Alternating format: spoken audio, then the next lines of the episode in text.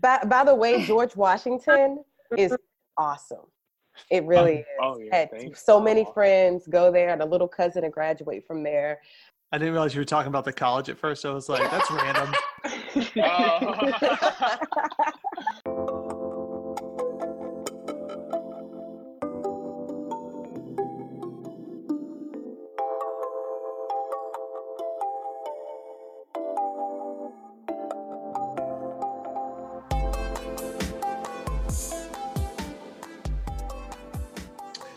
hi, everyone. Welcome to another episode of Abstract, the podcast of the Metropolitan Educational Research Consortium and the School of Education at Virginia Commonwealth University, where we explore issues and ideas in public PK 12 education. Today, we are discussing the topic of college access during COVID 19. With me virtually are Tamika Ferguson, Assistant Professor of Educational Leadership in the VCU School of Education, Amy Jefferson, PhD student in Curriculum Culture and Change and parent of a rising high school senior, Tamika Brown, Director of the College Place of Virginia, Charlita Richardson, President and CEO of Partnership for the Future, and two members of the graduating class of 2020 from Partnership for the Future, Diamond Scott, who's a graduate of Thomas Jefferson High School in Richmond Public Schools, and Jonte Burton, who's a graduate of Henrico High School in Henrico County Public Schools.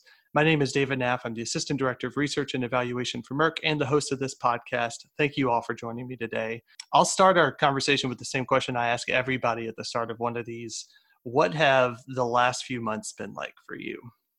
Um, I'll jump right in. I'll say that, you know, the last few months have been um, definitely full of change, you know, and really adaptability and ensuring that, you know, for Partnership for the Future, our program is really centered on a lot of direct access and direct work, you know, working with the students directly and a lot of one on one mentoring. And so trying to figure out how to best serve and work with those students through the COVID environment um, and then still ensure that they are reaching their goals uh, and then also adapting our program because our biggest season is coming up which is the summer session and that's a lot of adaptation and moving a lot of things virtually. So you know we've had to have had to be very fluid in this time period and, and just adjust and um, smile through the frustrations and be ready for the calls and conversations. I would like to jump in and say these past few months have been quite hectic and pretty eye opening to the uncertainty of the status quo Hmm. of our school system and being able to adapt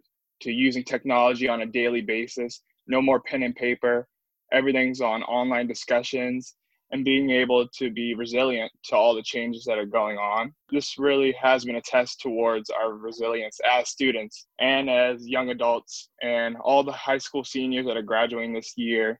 We've never really faced anything like this before where we had to adapt fully towards a new way of learning Hmm. and not being able to have in-person instruction. So I would say these past few months have been bittersweet, but I'm happy that we're coming to an end and finishing off strong. Hmm. Diamond, has that been pretty consistent with your experience these last few yes, months? just just to piggyback off of John say, I do believe that it has been completely different. Just trying to adapt just trying to normalize the uncertainty and everything that's going on. So I will say that it has been different. And us as seniors, you know, being the first ones to actually experience this, you have to think about those that come after you. You know, you're setting the example. So for us to set the example of actually making sure that all of our work is completed and that everything is done is truly important. Well, and I have students that are working at my house, and we've had to become a lot more flexible with what's considered work time because the traditional school hours are being more spread throughout the day because the kids have to have breaks. Mhm. And if the kids were actually in school, they would be interacting with their peers and such. And that's so limited right now that as a parent, I'm having to be very mindful that they can't just sit still and stare at a screen for hours on end Hmm. that they need to have breaks and they need to interact and eat lunch and all of those things. I definitely have learned that it is a balancing act for kids with all of their emotions. Having an eight year old be at home when I have to teach and have tons of meetings, I have a new level of support for any elementary school teacher. Uh, I definitely feel like I will be in the classroom even more than I have been to provide some parental support and guidance when things find a new normal. but it's been definitely difficult from a higher ed perspective because my students are all doctoral students in an EDD program that's part time. So Hmm. they are the deputy superintendents or the VPs of institutions or directors or even teacher leaders who, while trying to balance work, now have their homes as offices. As instructional classrooms, maybe even elder care, child care places. Hmm. And so um, being there for them has been really different, but it's helped me also grow in a as a leader and thinking about grace Mhm. and that some things that are important really are not pertinent and we had to had to reprioritize what are the ways in which we're gauging effectiveness in the classroom by just making sure that people are okay Mm. and i think that shift has increased my understanding of humanity more Mm. and, and why I need to think about the person more than just the outcomes. So I'm actually grateful for the lesson, even though it's definitely been extremely difficult to balance even myself while being there for others. Well, Right. and Tamika, I think it's really powerful that you're seeing both sides of that because now when your daughter goes back to school, you're going to have a totally different perspective. Exactly. And I and I definitely have learned how much I forgot about what I learned in second grade. I Oh, just yeah. have to say that. Yeah.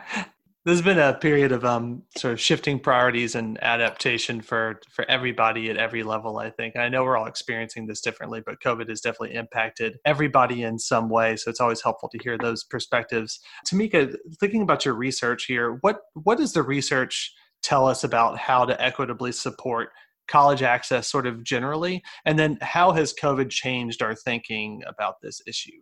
So there are a myriad of ways that we can support college access. It's not just a high school conversation. It's a Mm. conversation along this PK-12 pipeline. And so a lot of it is developing a college going culture, not only within our schools, but within the community. So that can be increased family engagement within the kids' schooling experiences. Also a part of a college going culture is knowing that we have to start with early access to information that is accurate, information that also increases a child's self efficacy, giving the ability to share opportunities to consider that college access is not just going to a four year, but that there are a myriad of ways in which they can pursue a career or ongoing learning. And you really want to increase a lifelong learning approach. And so we have to shift policies to create spaces, even if that is as simple as maybe having a college counselor present. So I was a part of a program called the College Advising Corps, Mhm. where different, it's now national, it started at UVA. And you have recent college graduates that are being placed in high schools to create that college going culture, to assist those who are in the building to really motivate the students, let them know that there are opportunities that they can apply and they have the means to apply for financial aid through the FAFSA. And Mm. so it's going as early as you know middle school, elementary schools with college access programs, mentorship, things like project discovery to take them onto campuses, even if the campuses are not as welcoming to them. But it's shifting the way in which we approach understanding and really providing opportunity to students. Hmm. How do you think COVID has maybe impacted the the ability to build a college going culture in a school? Like are students thinking about college differently right now? You know, I think that college access really is looking at the actions that really happen, not just with students, but also for them, right? So there's policy, there's budget items, there are people who have to be in place, there are cultures that we really have to pay attention to. So nationally, in the fall of 2018, you had about 69% of the US population who were graduated high school and had immediate college enrollment. Hmm. That ranged from 62% of black students to 70% of white students to 78% of Asian. Hmm. That's probably going to be impacted this year when we look Hmm. at IPEDS data. And so COVID 19 has shifted the ability of schools to be able to have timely and consistent and even early involvement within the students' lives. Conversations that would have been had or visits that might have been on the schedule have been canceled. Hmm. Early testing to maybe tried multiple times so that you can actually have an opportunity, have a good super score when you're applying, or classes that might have been encouraging and partnering with different local schools and institutions mm. that has made it difficult for students to maybe even see themselves on a college campus because mm. college campuses are empty. It right. might be difficult for conversations for parents to say, hey, during the summer, let's go visit. There are no mm. visits happening. Mm. And early testing, the difficulty around having the online ACT and SAT testing is do our students in rural areas, for instance, even have equitable access to consistent online and mm. broadband? My parents still have satellite internet you know, and they're only an hour and a half outside of Richmond.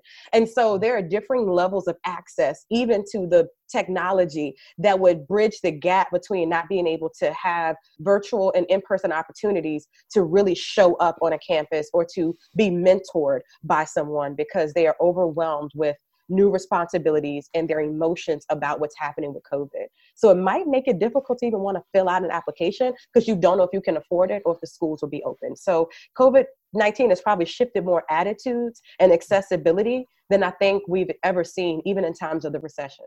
Right. And I mean, you mentioned that there's a number of resources and programs available to support students in their college access, and maybe those are even more important today than they ever have been. And we have some incredible programs here in Virginia that's promoting college access for students, and two that are represented on this episode.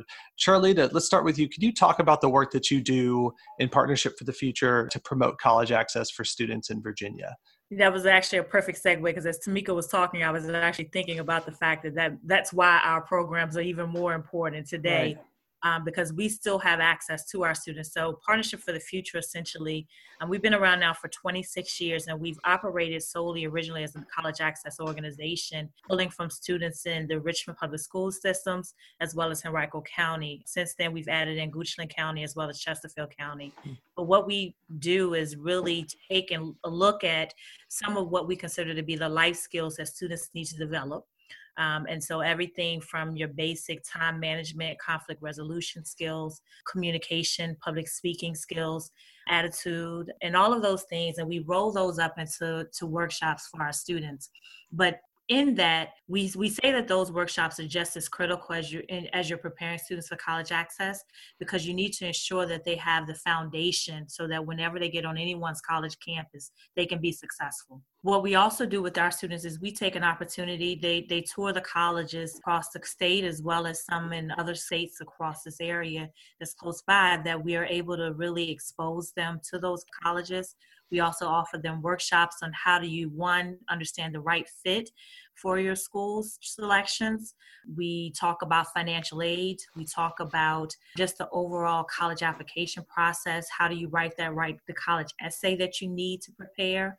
I mean, then we also offer our students internships. We believe that if you take a student and put them in an environment where they're able to, you know, whether it's a corporate environment or nonprofit, where they're able to see themselves being productive uh, members of society, then that builds up their confidence level. And as you build up their confidence level, then, especially for first generation college students in particular, they have an opportunity to say that I can make it and now I see where my future goal and where I can emulate some people that I'm seeing in my direct pathway. Um, and so for us, we've noticed it's worked. We've had 100% of our students have matriculated to college in our 26 years. Mm. 86% of our students have actually graduated or still persisting through college. Wow. Um, and we've now moved the organization beyond access because as we talk about access, you need to talk about success hmm. and college success. And so for us, we've started really working with them on their college campuses as well, just because as a first gen student, you know, we, we say they're ready to go to school and they are, but when you drop them off on a campus, you know, there's still some intricacies that they need to overcome and some hurdles that they may experience. Right. How do you get them through that? So that's what we started doing uh, maybe about five years ago. Um, and then we're building out that program now even more so to say once they graduate from college, they're coming back into the communities to be successful adults in those communities. So what does that look like? And so mm. we're infusing in workshops now to help them transition into understanding those 401k plans that they may have never, their families may have never seen or experienced. Mm. How do you purchase your first home? Giving them the tools and resources because we've been a trusted asset for them for so many years that we don't want to just abandon them. And then they in turn then come back and help the next generation. Mm-hmm. That's kind of in a, in a nutshell what we do, but it's important this environment that these organizations exist for that reason. But things like COVID happen. Right. So when you say for the future, you mean college and beyond. Yes. So it really is for the future. And uh, yes. you mentioned first generation college students. Can you give us a quick definition of what that means? The first generation college students are defined essentially as students whose parents have never actually gone to school or may have not actually, they may, their parents may have an associate's degree, but more than likely haven't obtained a four year degree. And so they're the first generation in their line of their mm-hmm. families that actually matriculate and to get to school. Right. Yeah. And there's uh, lots of research supporting the, the need to like provide some sort of like special extra support for students yeah. who are first generation. There's a lot of resiliency in that that population. Tamika, can you talk a little bit about the work that you do at the College Place? Sure. So the College Place is ECMC's nonprofit end. And so here in the state of Virginia, we work to empower school districts, schools, uh, community-based organizations, parents and students to make sure they understand the, the process for preparing for college as well as paying for college. So I spent a lot of time traveling throughout the state, um, making sure that um, we're leading workshops, making sure we're having one-to-one meetings to support people around these topics. We work in a couple different capacities. One is through consultancy. Schools, community-based organizations reach out to us to figure out what are ways that they can strengthen their existing college access programs or even create uh, college access programming. Also, we lead a lot of workshops, which are phenomenal. We lead workshops around paying for college, preparing for college, things that juniors should be doing right now in preparation for next year, understanding the nuances of college admissions and how GPA is in everything. There's so many movable parts about the college access experience. So um, we lead a lot of workshops around it so that we can make sure people have the right information at the right time. Mm-hmm. Sometimes giving students information in senior year is too late. A lot of times it's too late. Junior year may be too late. Mm-hmm. So we even lead workshops with early middle schoolers from things that you can do in high school to make yourself look more marketable to colleges and universities, and also paying for college workshops where we partner with Virginia 529 mm-hmm. with their savings plan so that parents can understand the different avenues that they can entertain for paying for college. And in the COVID environment, it's been really interesting because We've been existing in a virtual space all along. There are times I don't drive to or drive or fly. I spend a lot of time flying, mm-hmm. flying to schools in various parts of the state. But you know, we have virtual meetings. But it's been building confidence among the school counselors, among school staff, to let them know that we can actually like do these things virtually. I know we're used to face to face, we're more comfortable face to face, but we can still be face to face in a Zoom environment, on a Blackboard platform, in Teams. There, there are different resources that are here that we can take advantage of by just transitioning the work that we do into a virtual space. So um, it took us about a month and a half to really to really make people more comfortable. We were dealing with a lot of questions because you know schools were concerned about the legality of it. They were concerned about kind of what it's going to look like. Are students really going to get the impact? How are we going to engage students? Mm. it's really big questions that we had to make schools and parents even comfortable with. But once we've gotten past that it's been awesome. You know we've been working across the board with people throughout the state on different workshops and also helping people to make timely decisions. We're working closely with seniors who are trying to figure out hey, I was supposed to step foot on a campus in the fall. there, I mean, there have been changes in my family income. My parents were laid off. My mom lost her job. I, I won't have any available money to go to school outside of financial aid. So what are my options? Like, should I consider going to school part time? Should I consider the community college avenue? And also students who are very real about the current climate. Look, mm-hmm. it's uncertain. We don't even know if we'll be able to step on a campus in the fall. So right. does it make sense as an entering freshman for me to start school right now at a four-year school and pay more to sit in a virtual environment to go to Princeton versus going to a local community college, at least for my core courses. Right. So we're helping we're helping to hold hands through this through this process. Yeah, and it's I mean, what's really hard about this, I imagine, is that there's all these decisions that need to happen right now that are so consequential, but there's so much unknown. So you're making decisions based on something that you don't know what it's going to actually look like in the fall. Absolutely, absolutely. A lot of planning for what may happen, and then what is the best case scenario and what would that look like, and finding the median. Hmm. Finding finding that, that that sweet spot that like if it goes left or right, I'm still in a good place. I'm still making progress towards my academic and career goals. And so empowering them with with those knowledge, that knowledge and skills and being a resource. Um, being that sounding wall a lot of times, parents are just like, I don't know. Be honest with me. The college right. will tell me. And And I think we sit in a sweet space in that we work with schools and we work with colleges as well. Mm. So colleges give us information. We're very connected with NACAC and a lot of the national organizations, but we'll get information about changes, changes in commitment deadlines and financial aid commitment deadlines and disseminating that information appropriately to parents and students. But we sit in a space where their parents will say, the schools will tell me anything.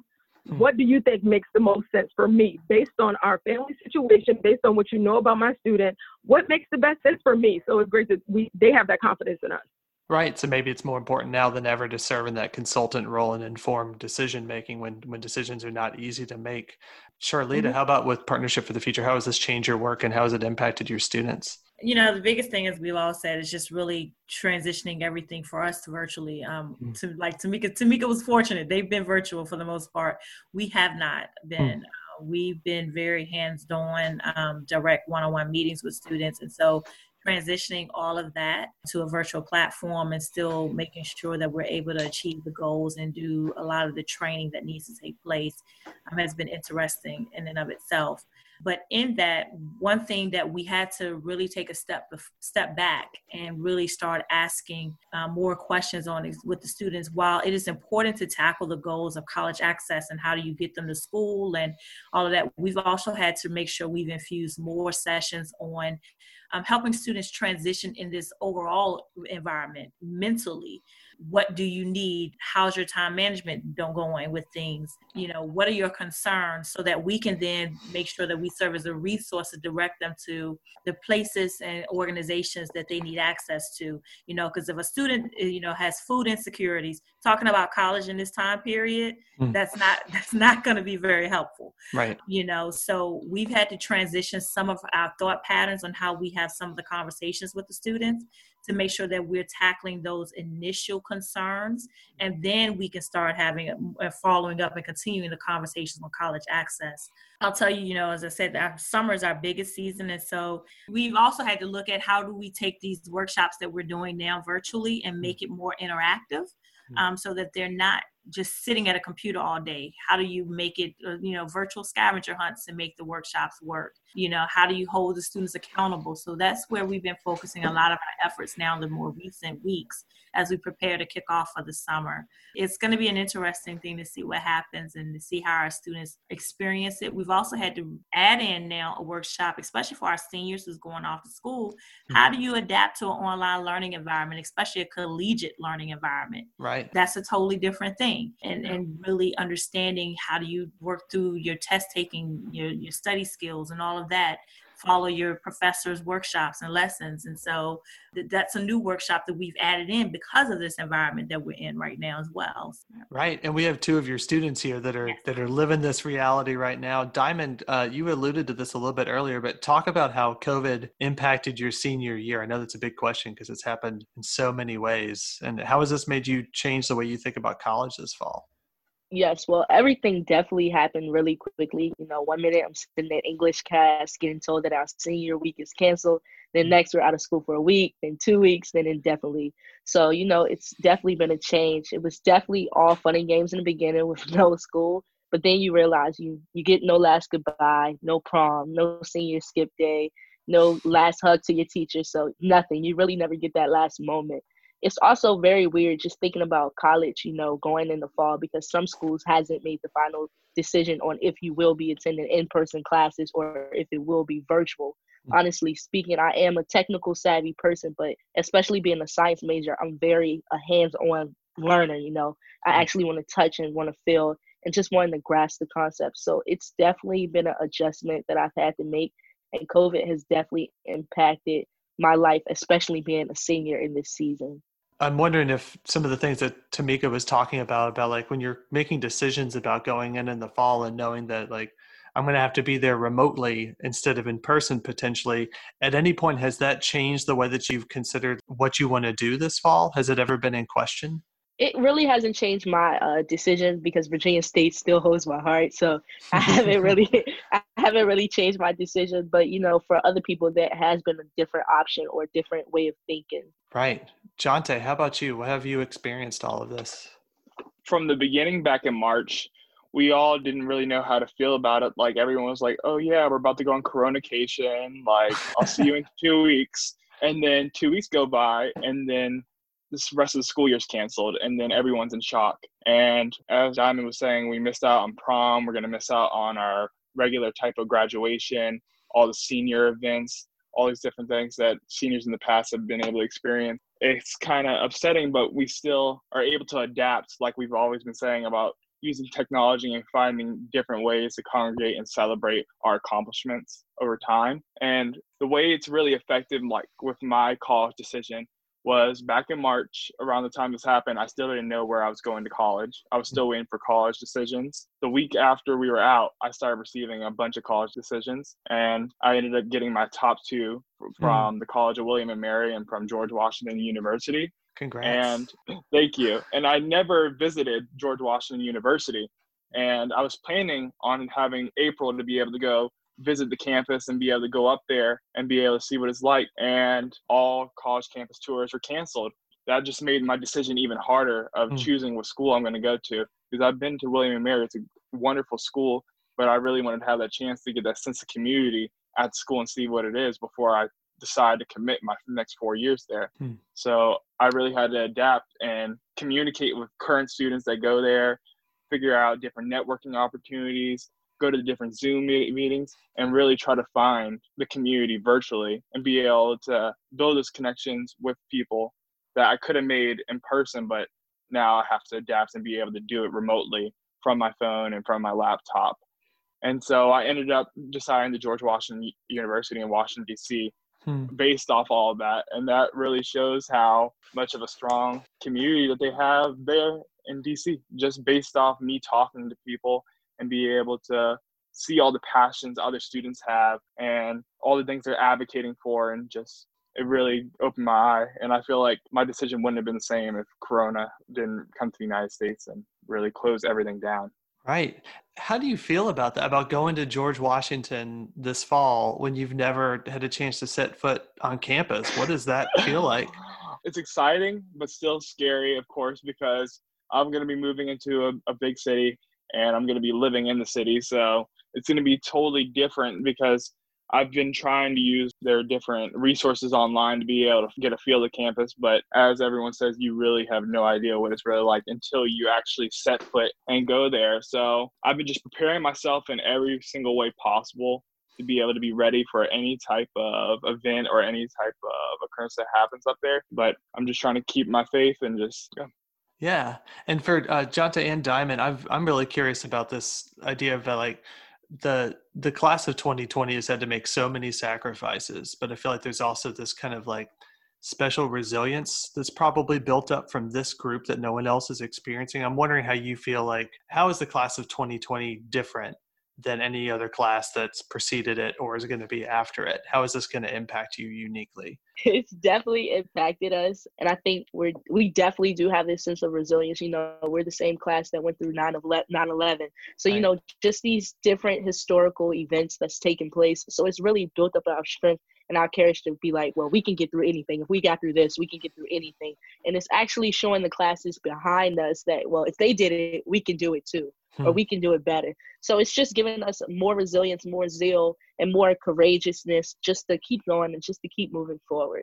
Yeah, the resilience really has built up over time and really has built our character to be able to keep pushing forward through all these different occurrences and different events that try to hold us back, but we always come back stronger and keep getting all these accomplishments and accolades. We really feel like nothing can really stop us at this point hmm. because through all the things that we've been through and all the different tragedies that happen throughout our country with high school students, a lot of us are still here, still pushing forward and graduating this year. And I feel like for the classes that follow us, it's going to be totally different with the way education is formed and how policy around education is formed. So I feel like our year is a really defining moment towards education policy reform and being able to change things to be able to be equitable for everybody and a lot of a lot of different people are actually looking into the problems that are in our community and actually are ready to address them because they become so flagrant. Yeah, I think people will be talking about the accomplishments of the class of 2020 for a long time. And speaking of upcoming graduating classes, Amy, you're the parent of a rising senior. How has COVID impacted your approach to college planning? Well, and I'd actually like to start by saying that Jonte and Diamond are excellent role models, that it's possible to stay positive and grow during change. You guys are awesome. that was fantastic.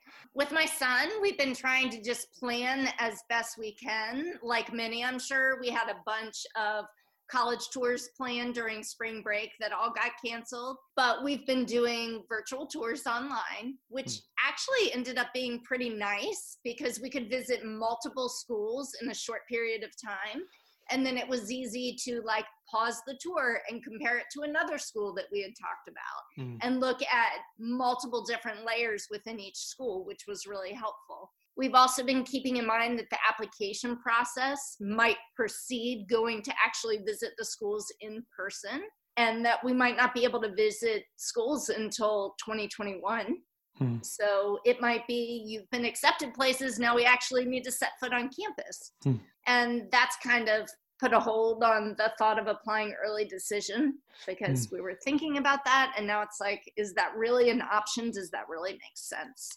One thing we were talking about this morning at my house was we were talking about writing. And because he hasn't actually been in class, there's kind of been a hold put on writing papers and research and things like that, hmm. which is super important, especially at the end of high school, preparing you for college. And not only how is that going to impact when you're writing your essays for college, but how's that going to impact college when you're going to be expected to do so much writing and mm-hmm. research? Mm-hmm. So that's a concern that we've been thinking about too. And then, of course, the SAT, ACT question of right. do we try to take it again? Because he was going to take it again, and he was two days from taking it. Uh, and he was all prepared and studied, and math is not his strong suit, but he'd really, really been focusing on it to improve his score, and then it got canceled. Hmm. So, do we start that process again? Since some schools are saying that you can waive it, that you don't have to take them, but would it look better if he did take them? So, there's just lots of questions, but everybody's dealing with these questions. So, that's what we keep telling ourselves as well. One thing that's been really helpful is trying to use the extra time creatively. Hmm. So, for example, my son um, wants to major in music, so he's been spending a lot more time playing the piano and creating his own compositions, which then he can use those as he's applying to colleges and things like that. So, it's been interesting a lot more family time. That's good. right. I'm wondering about, um, and I think this would be true of maybe anybody who's pursuing college in the upcoming class. I wonder if there's any implications for uh, how motivated you are to hop into the application process in the fall. Because normally it would be like, I'm starting my senior year. I'm excited to get started with applying. Now it's sort of, there's some ambiguity to it. Mm-hmm. I'm wondering if like motivation has, is impl- uh, sort of impacted at all by what we're experiencing right now one thing that I've noticed instead of him talking about being excited for his senior year, he's been talking about, well, if I did this as a career, how much money would I make? What would my, mm. like, he's starting to think about like past college as opposed to even thinking about senior year. It's almost like he's jumping ahead because right. everything's in such a weird space. Jonte, what do you think about that? In reference to what she was talking about standardized testing and a lot of stuff being waived and being phased out i would say the application and admissions process is the whole landscape is being changed and mm. i want to say that the holistic approach is real and it's actually a real thing to look at all the different parts of the application and that you're no longer really defined by a number anymore. You're not defined by a SAT super score. You're not defined by GPA anymore. They really look at to what you're involved in, where do you volunteer what important experience have shaped your life and made you the person who you are now hmm. and how you can convey that in your essays and supplemental essays all together with um, a lot of the major universities all over the country waiving it and then with uh, the california um, higher education public um, school system they're phasing out in the next five years the sat altogether and the act right. altogether mm-hmm. so i think it really the landscape it's after our class, everything is changing with the way college access even works anymore. Right. Yeah. Maybe what we're experiencing right now is just going to accelerate some of these changes that have sort of been in the pipeline for a while. Charlita, I'm wondering what resources or advice would you have for high school students from the class of 2020 or 2021 as they pursue college right now? You know, I think with 2020 i would just say at the end of the day flexibility and this class has proven that they they can do that. And so just continue to keep that open mind and open perspective as they're moving ahead to the next step in their journey.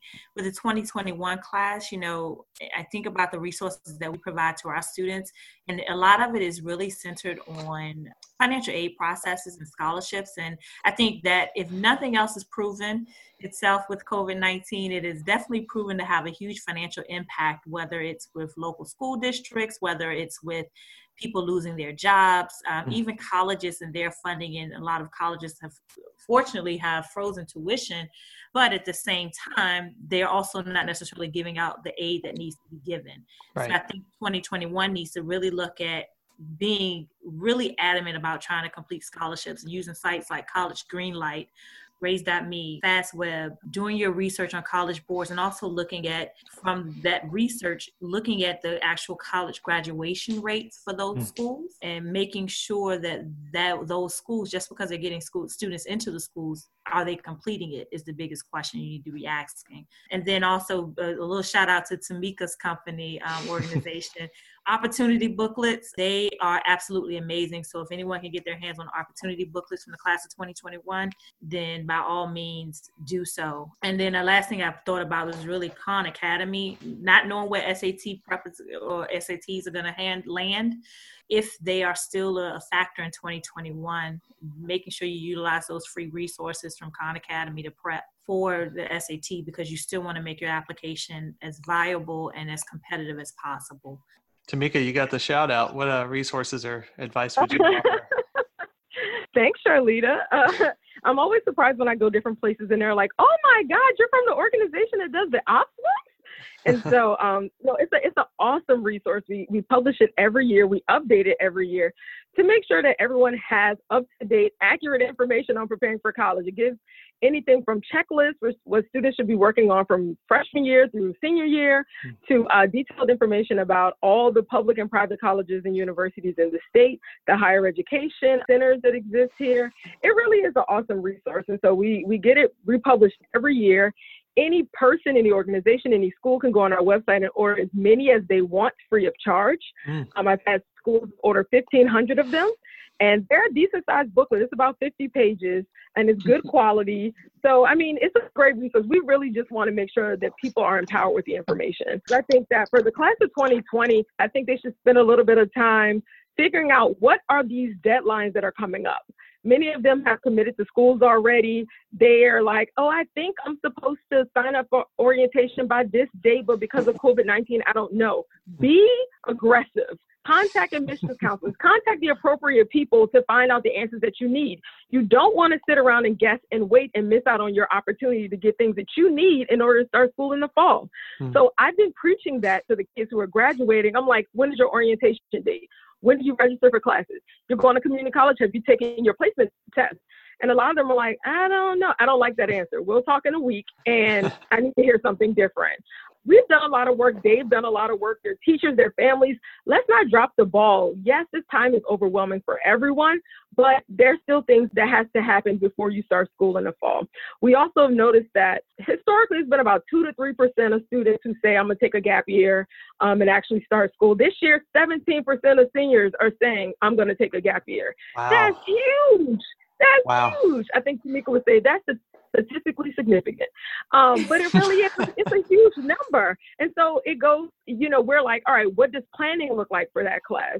you want to do a gap year, but have you planned for a gap year? What did you want to do over that year? Backpacking around Europe is probably not an option right now, but where are you going? Are you going to try City Year? Are you going to try some AmeriCorps programs? Are you going to take on employment? Considering how the economy is looking right now with all the layoffs and people are losing their jobs and closures, what will job opportunities look like for you in competition with folks who are, you know, actually in the workforce right now? Hmm. So we're trying to help them to plan. If you're actually going to do a gap year, actually plan for the gap year. Where do you want to go in a year and what does that look like? And then mm. for the class of 2021, a lot of them are really paralyzed by the fear of what's happening now. Hmm. And in that paralysis, they're not doing any of the, the developmental work that they would have been doing in schools. They're not doing any of the interest inventories, any of the career assessments, any of that exploratory work that's necessary to one, identify a career choice or career field of interest for them, and then figure out the appropriate post secondary pathway. No, we do not preach go to four year school. No, what is the appropriate post secondary education for your career choice? And hmm. then figuring out right college. They just want to kind of jump to August and figuring out and completing applications. And we're just like, nah, it's a couple steps before then. So we're just trying to coach folks along, use online resources. A lot of schools use Naviance, which is an awesome tool. It really is a one package deal that has everything. It has an interest inventory, it has uh, search engines for colleges and universities. But if your school doesn't offer that, the internet has a wealth of resources. The U.S. Department of Labor has an ONET which has a interest profiler that's super user friendly mm-hmm. and it helps you. It's 60 questions. Figure it out. And it gives you the, the output tells you the types of career fields that you would be uh, successful doing based on the things that you will want to do on a regular basis. Mm-hmm. So please explore these resources. If you don't know, call people, email people, be annoying. This is your future. Mm-hmm. You only have one time to be a senior. I'm sorry that your senior year is during COVID 19. I really am. Mm-hmm. This is mm-hmm. your only this is your only time to be a senior. This is your only time to be a junior to to do that developmental work. So how are you going to make this work for you? We we have 2021 exercise the same resilience that 2020 is is doing now. 2020 realizes, hey, we got to move. 2021 mm-hmm. is like let's get ourselves together so that in the fall we can we can actually hit the ground running in a way that makes sense. Right. Right. And even if you're going to take a gap year, do something meaningful with your gap year. Please. Tamika, what do you think? What resources of advice would you uh, offer? You know, one of the things I can say is that just because you're not in the school building doesn't mean that you are completely disengaged and you have no communication with those people who have been in your life consistently, encouraging you, assisting you, helping you along your way to go to college. And so, mm. if that means emailing and having one on one meetings either over the phone or Zoom with your college counselors, with your high school counselors, making sure that you're still communicating via email with the admissions officers at the universities. We might not be in the buildings, but as a lot of people say, we are over Zoom because we are still present and we're still working. So we still have to hold the universities and colleges that the students are that you're interested in accountable. And so if they've stopped communicating with you, if they might not be as responsive as they're used to, and that is your interest, just like Diamond was saying her hardest with Virginia State, I'm pretty certain the conversation with Virginia State did not end when the coronavirus hit and she was no longer in the building. Also, if you have been written essays, if you are going to be working on essays, what better thing to talk about than facing the challenge of surviving through the coronacation, which is such an awesome, positive way to think mm-hmm. about it. But also, how have you grown? Hmm. Um, one of the things I think is really powerful is when we can sit down and think about what have I actually experienced. So reflecting over what have I actually like done? What hmm. have I changed about myself? Whether that's talking with our parents, our family, our friends, community people, really take a moment and pause and think about all that you've been able to accomplish so far and give yourself a little bit of grace and encouragement. You have probably grown in ways you didn't know were, possible. Hmm. For some of us, you know, working online has been a part of my job before. I could not imagine having to learn online if that was never integrated into my classes. So, knowing that you should celebrate the little wins of just showing up logging in, even on days where you may have slacked off, but you caught up. You know, people like us, we're proud of you, but we really want you to feel encouraged and to be proud of yourself as well. And as you are preparing for college, you have a little bit more free time than you possibly did while there was with sports or other activities. So, are there skills that you want to learn? Are there any things that you need to use YouTube University or people in your community and even in your family to connect with? Maybe there are some deficiencies that you've noticed about yourself, right? Like, so for me, I was never a good math student. Like I got, I got good grades in math, but didn't increase the likelihood that I wanted to pursue it in college. if that is something, you know, maybe using Khan Academy, maybe using other resources online to build your skills so that when you get to college, you are ready, whether it is online or not because learning online is actually a part of the college experience for a lot of students even if it's just using technology to send emails and communicate with your teachers. So you now have a jump start and some experience so you can excel at the next level. And for all of you who are really juniors and you're sophomores and you're feeling as though you missed out on something, use this time to really make the most of the time when you become a senior. Mm. So you know what are the most meaningful things that you want to pursue. Make the goals that you want to accomplish a priority so that it benefits you in the next stage. So if you need to do testing earlier and you need to maybe prepare for it, you can start studying now go over your virtual list of colleges, visit the campuses now, so that once this is over and we find a new normal in society, that you can now have a plan of action to work from. I think it'll make it easier for you if you do that. Mm. Amy, what are your thoughts? I would say to parents and to students, if you go to your school website, often there's resources under the counselors tab that will provide like timelines and suggested activities that you could be working on over the summer, like Tamika was saying, like starting to work on your essays. And if you go to the Common app, they actually have a lot of different resources for students and for families, and they've already posted their essay prompts.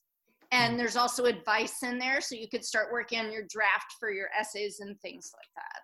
Jonte, what do you think?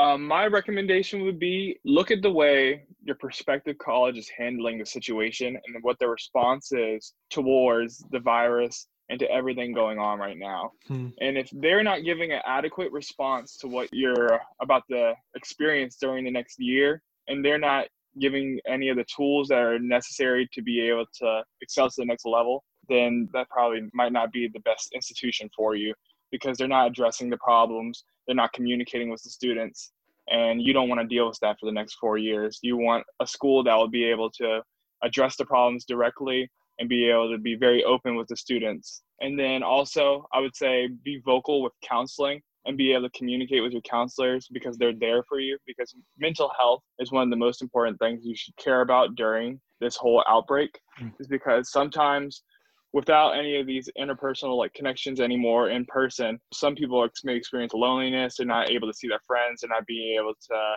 really talk to family members and it's important to be able to communicate with people that care about you and be able to have open dialogue with them to be able to keep excelling on what you want to do but also keep your mental health well. Absolutely. Diamond bring us home. I would say take this time to network definitely you know um, oftentimes we go to school and we'll just walk past right past our counselor's office. But since this time i have constantly emailed my counselors. We're at the point now where we have each other's cell phones cell phone mm-hmm. number. So i look in my email one day and i can see my counselor sending me emails like do this scholarship. So just take this time to really network and to get your foot wet. It can help with different connections and different things that you may need if it's recommendation letters or any other essential things you may need as you embark on your new journey for college yeah, anything to, to keep us connected and looking towards the future, I think, is important. And we are going to need to leave that there for now. But if you would like to stay up to date with research, resources, and profiles of best practices in the time of COVID, you could check out the MERC website at merc.soe.vcu.edu slash projects. That's M E R C soe.vcu.edu slash projects. Our goal is to make our website a clearinghouse of relevant information as we navigate our new reality together, and your contributions are critical to that effort. So please share your recommendations for resources that you have found helpful, as well as educators who you know are innovating in the time of COVID. Thanks as always to the VCU School of Education for supporting the work we do at MERC, and to all of our member school divisions Chesterfield, Goochland, Hanover, Henrico, Petersburg, Powhatan, and Richmond Public Schools. My thanks to Tamika Ferguson, Amy Jefferson, Diamond Scott, Jonte Burton, Charlita Richardson, and Tamika Brown for speaking with us today about college access during COVID 19. Finally, thanks to you at home for listening. We hope that you and all who are important to you are well. This has been another episode of Abstract, the podcast of the Metropolitan Educational Research Consortium at Virginia Commonwealth University, where we explore issues and ideas in public PK 12 education. Let's talk again soon.